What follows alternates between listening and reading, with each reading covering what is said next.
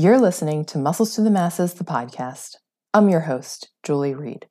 This is episode 23 the quadriceps group, the rest of it, vastus intermedius and vastus medialis. As this is the third episode of the quadriceps group, you already know that they're a powerful group of muscles on the front of the thigh, and that together, as a group, they're responsible for knee flexion. We've covered two of the four muscles in the last two episodes, and today we're truly diving deep get it, that's a muscle joke to the vastus intermedius, which lies under the rectus femoris and between the vastus lateralis and vastus medialis. And we'll finish up talking quads with the vastus medialis muscle too. Vastus medialis gets a ton of publicity because everybody wants to blame it for knee problems. All right, the nitty gritty. We're continuing to move laterally to medially. Enter vastus intermedius.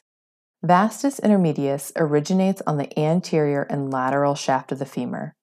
Vastus medialis originates at the medial lip of the linea aspera and the intertrochanteric line. And remember, they all converge to insert into the common quadriceps tendon that attaches and surrounds the patella before continuing on to form the patellar ligament that inserts into the tibial tuberosity. The quadriceps group, as mentioned above, all work together to extend the knee. There's also a small amount of tibial rotation that vastus medialis contribute to, but only when the knee is flexed. We know this is a big topic as this is the third week we're talking about it, so let's break it down. To start, the vastus intermedius. The vastus intermedius attaches to most, about two thirds, of the lateral front of the femur, starting from right below the greater trochanter. Honestly, it's kind of a boring muscle, and I have nothing else to say about it. The vastus medialis is a front of the body muscle that has an attachment site on the back. Think of it as vastus lateralis's medial sibling. It attaches to the medial side of the linea aspera, that ridge on the back of the femur. And you'd be right if you guessed that they love to hang out with their cousin, the biceps femoris, until they have family arguments when one group wants to flex the knee and the other wants to extend. Oftentimes they find a way to work together, but occasionally the hamstring cousins let the quads overextend the knee. It's a whole thing. Anyway, vastus medialis also shares an attachment site with sibling vastus lateralis on the intertrochanteric line. It's that line that runs between the greater trochanter and the lesser trochanter. It's that line that runs between the greater trochanter and the lesser trochanter, those bony formations on the femur. Vastus medialis is superficial when you're looking at it, the teardrop space that it forms on the medial front of the thigh. While much larger, the superficial teardrop section is bordered by the rectus femoris, the sartorius, and the kneecap. If you have a friend who has a defined quadriceps muscle and you ask them to squeeze their thigh as they straighten their knee, you may see the bottom of the teardrop on the medial side of the quad. That's vastus medialis. As vastus medialis travels to the back of the body to find its attachment site, it passes under sartorius, gracilis, and the adductor group. Okay, points to palpate. Let's start with the attachment sites, at least some of them. The vastus intermedius is possible to palpate, but only if you move rectus femoris out of the way. Don't tell rectus femoris that you're doing that, and you'll have an easier time when they're not contracting. Now that you're familiar with the quads in general and how they function, let's try to find the border of vastus medialis. Remember that teardrop shape I just mentioned? See if you can find the border of that teardrop shape on the front medial quad. Have your partner or you lie down on their back, or if it's you, sit on your butt and put a pillow or bolster under your knee.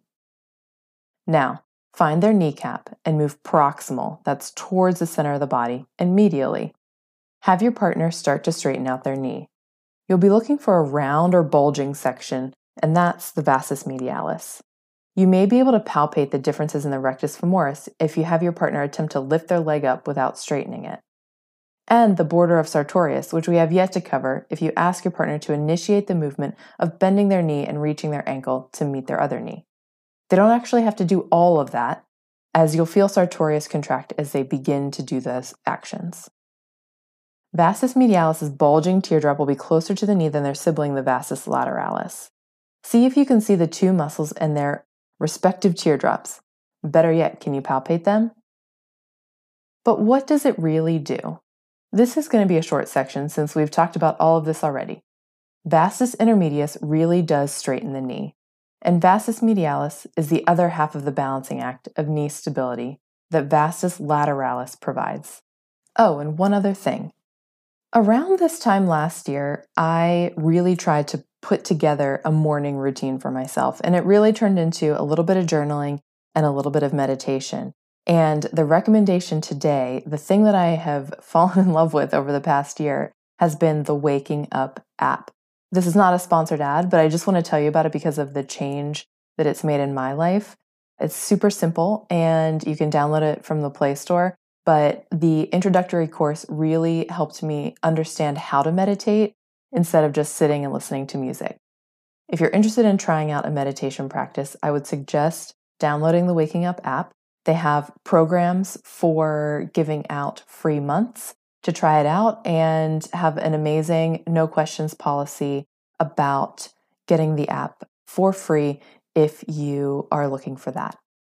Until next time, see if you can differentiate the teardrop of the vastus lateralis and the vastus medialis and muscle on.